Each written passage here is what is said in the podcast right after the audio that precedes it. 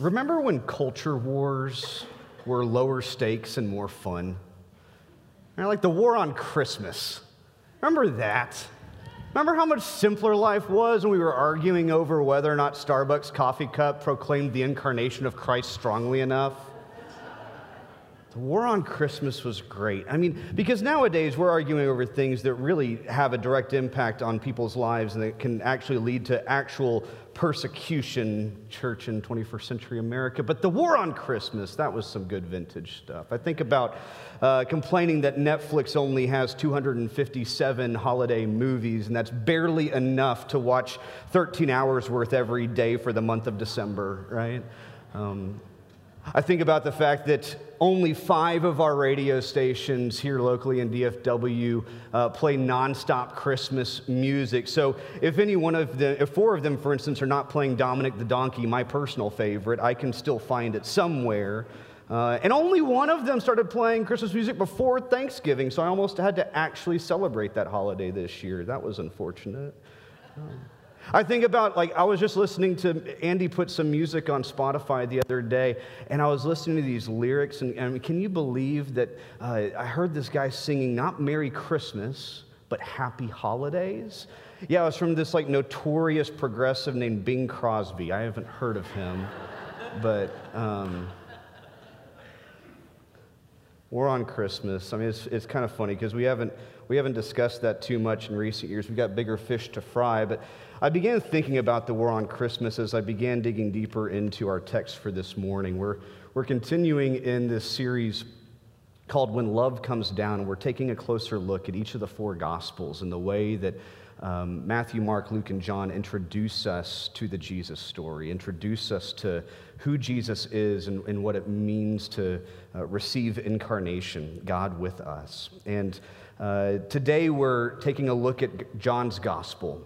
John's gospel. And, you know, John's gospel is a different kind of gospel. There's no baby Jesus here. In fact, it starts out really ethereal and cosmic, even. And as I began to read this text more and more and allowed it to work within me, I realized that John is making some really bold and potent claims about who Jesus is and is challenging the Christmas that we think we're going to receive. And so maybe the war on Christmas that we face is just different than the one that we have been uh, witness to in, in, media or other sources. Um, you know, John's message was intended to be good news for a Christian community living in that turn of the first to second century, who, who actually understood what it meant to be persecuted. You know, they, they were living in a, in a day and age when they were sort of pressed from both sides, so to speak. They, had a, uh, they lived in a Roman Empire and under a Roman government that was not too keen on this upstart uh, religious sect that claimed a lord or a king other than Caesar. And at the same time, they had to leave behind their Jewish tradition and, and the, the, the protection of that community. And, and so they were feeling hurt and they were feeling lost and they were feeling under attack. And they were desperate for someone or something to guide them and give them hope as a community of people. And so when John begins his gospel, he does so in a way that is starkly different from other gospels in the Bible. Jesus is not just a king or a baby or even simply the Son of God, he's something more, John says. And so that's where we begin in John chapter 1, verse 1. He says, In the beginning was the Word, and the Word was with God, and the Word was God. The Word was with God in the beginning. Everything came into being through the Word, and without the Word, nothing came into being. What came into being through the Word was life, and the life was the light for all people. The light shines in the darkness, and the darkness doesn't extinguish the light. A man named John, different John, was sent from God. He came as a witness to testify concerning the light, so that through him everyone would believe in the light. He himself wasn't the light, but his mission was to testify concerning the light. The true light that shines on all people was coming into the world. The light was in the world, and the world came into being through the light, but the world didn't recognize the light. The light came to his own people, and his own people didn't welcome him. But those who did welcome him, those who believed in his name, he authorized to become children of God, born not from blood, nor from human desire or passion, but born from God. The Word became flesh and made his home among us. We have seen his glory, glory like that of God's only Son, full of grace and truth.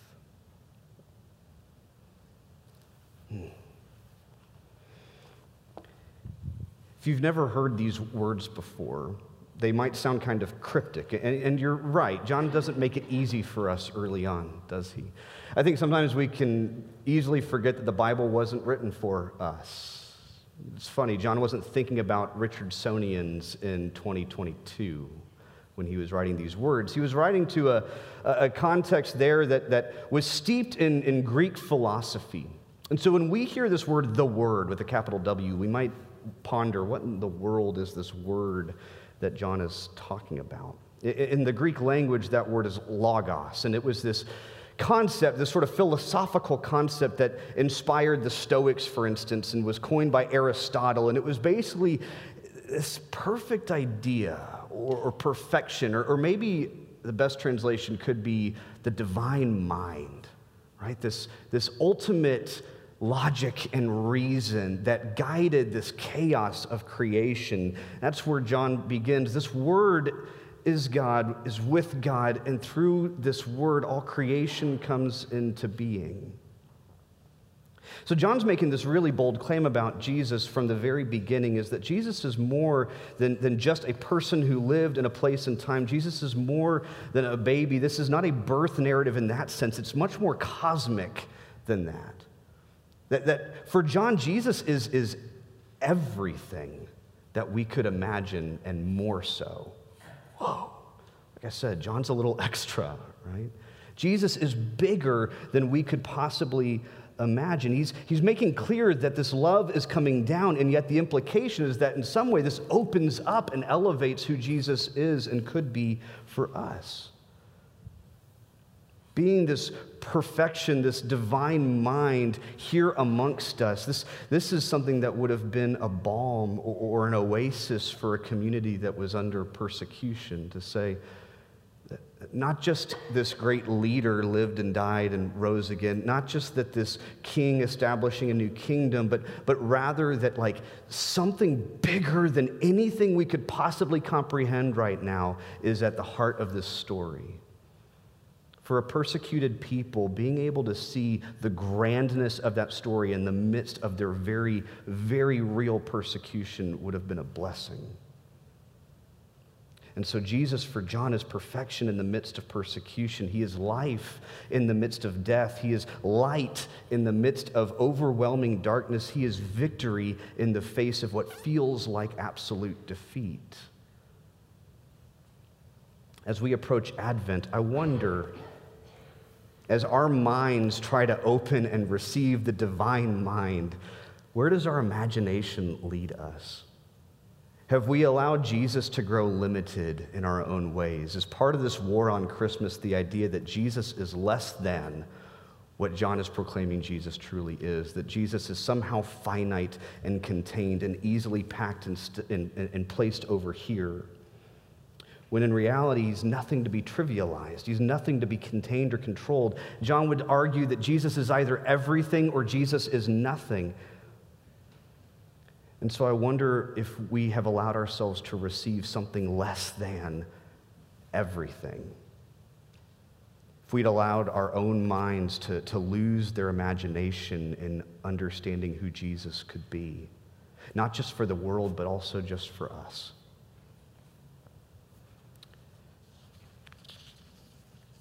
So I think about Christmas movies this time of year.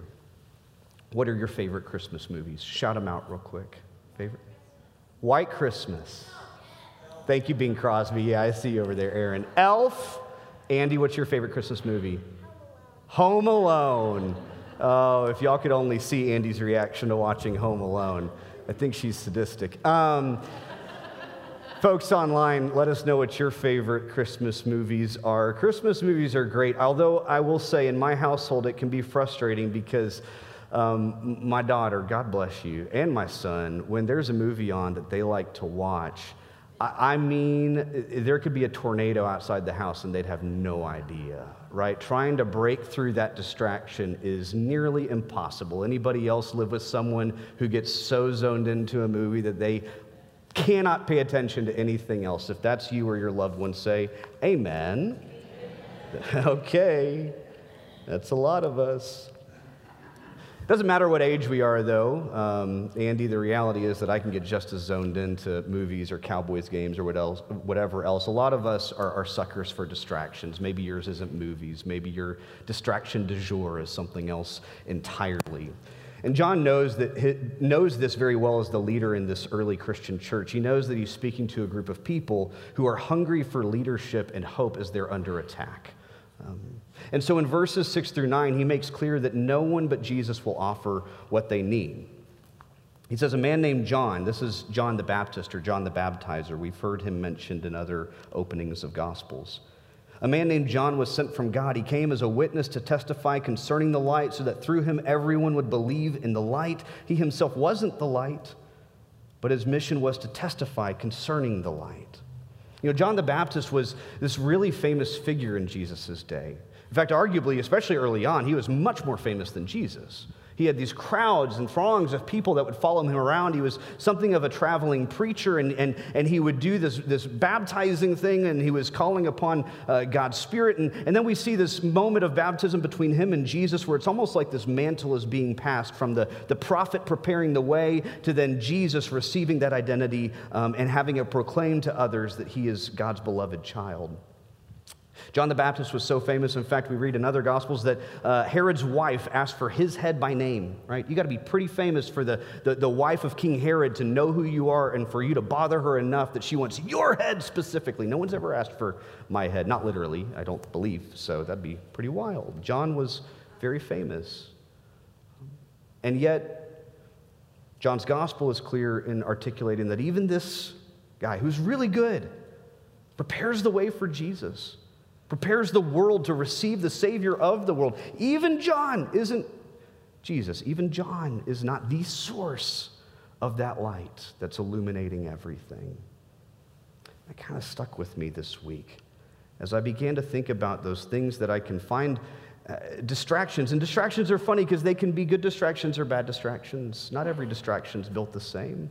Some are really not helpful. I think about uh, the distractions that I'm prone to. Does any of this sound like you trying to plan the perfect holiday season? That's a horrible distraction, isn't it? Um, coveting that one gift that will surely make you happy? Does anybody have the, the, uh, the closet of shame in, in your house where it's all the things that you used to think you needed forever and now it's all the tech gear that's collecting dust? Is that just me? That's just me. Okay. Um, is it the anxiety of just trying to make it through this season? Maybe that's a distraction that's really unhelpful, is just that anxiety or that grief of trying to make it through a really difficult season. You know, I, I think part of the war on Christmas is, is allowing things other than Christ to take our ultimate attention and control. Um, cultural infighting, commercialized greed, anxiety driven family calendars, none of that builds up the nativity ultimately. None of it draws us nearer to Christ's or to God's manger. Many times, the, the greatest casualty in the war on Christmas, I'm afraid, is our attention because God's become such a thing, hasn't it?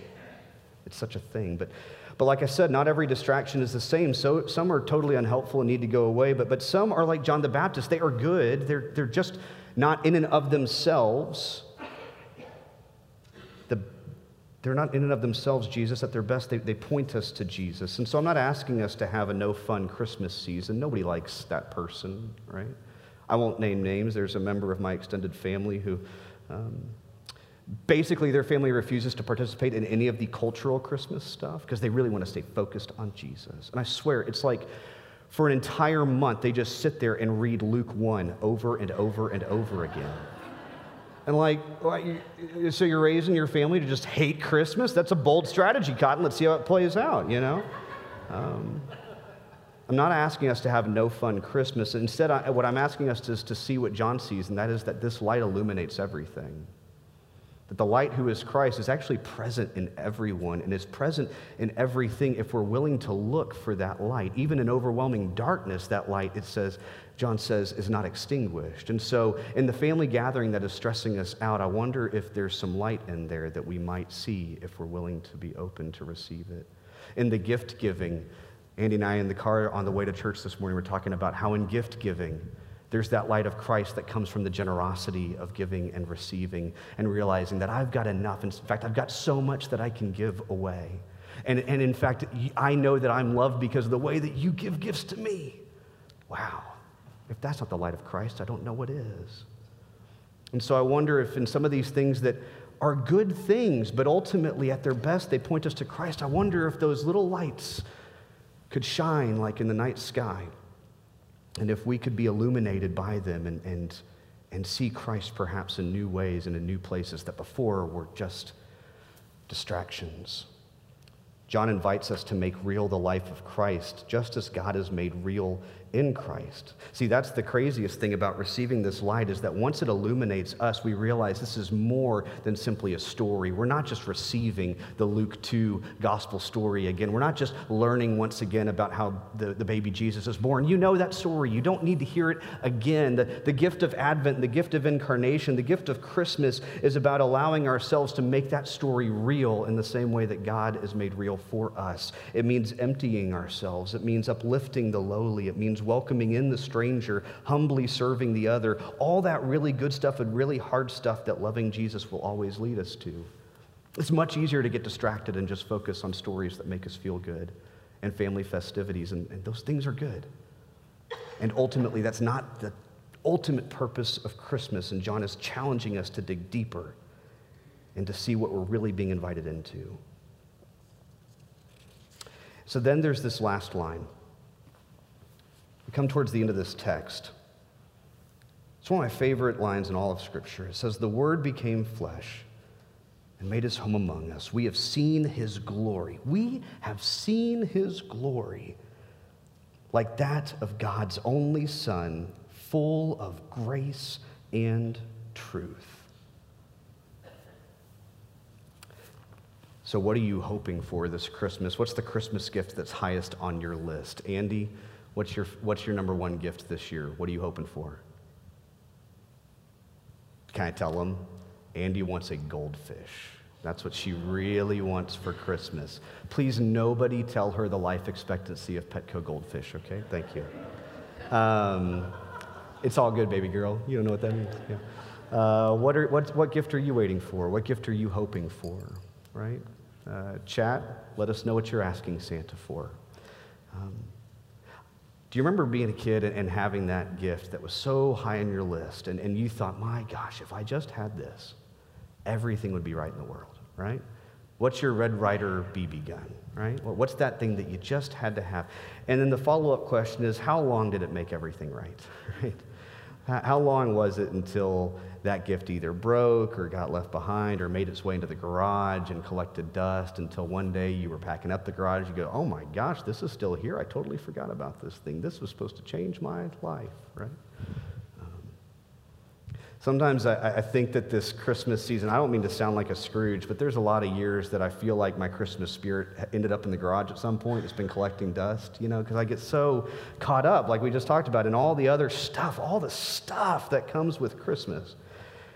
And I get, I get cynical or I, or I, get, I, I just get Scroogish, right? Bah humbug. That's one of my favorite phrases this time of year sometimes. Um, and then I read John. And I see him say something that sounds like it just flows out of our mouths because we've been doing this Christianity thing for 2,000 years, and sometimes the words just lose their flavor. And he says, We have seen the glory. We have seen the glory of the Word, eh, the glory that could only come from God's only Son. And he is full of grace and truth. And I hear John inviting us to imagination through this divine mind language. And I hear John inviting us to see the lights pointing us to Christ. And, and now I see John inviting us into that, that world of wonder, that childlike wonder. And it occurs to me that John's asking us not to make Jesus into a child again. Jesus has been a child. We've heard those stories. We know those stories. It's good to hear them again, but it's not earth shattering news. But rather, maybe John is inviting us to become like children again and to adopt that same openness and wonder that comes when you open that gift and you think, ah, oh, Christmas magic is. Or that childlike wonder of counting down the milliseconds until Santa's going to come down your chimney. Or that childlike wonder that perhaps you had at one point for your relationship with God, and at some point it got lost along the way. That childlike wonder that ended up in the garage and, and could use a dusting off. It's a lot easier to get sucked into the overly commercialized and cynical Christmas that we have today. Um, but I'm so tired of that Christmas. Are you? I think I want a Christmas that is full of imagination and a Christmas that, that invites me to see light where I might not expect it, including myself. And ultimately, I think I would love a Christmas that allows me to see my God and my world and my people and even me with the eyes of childlike wonder. And, and living and loving like Jesus will come soon enough, but maybe just for one morning, maybe just for one moment, I could sit in that wonder and say, wow. Because again, John says Jesus is everything. And if we'll allow ourselves to be open enough to receive Him, He'll change everything. Wow. I wonder.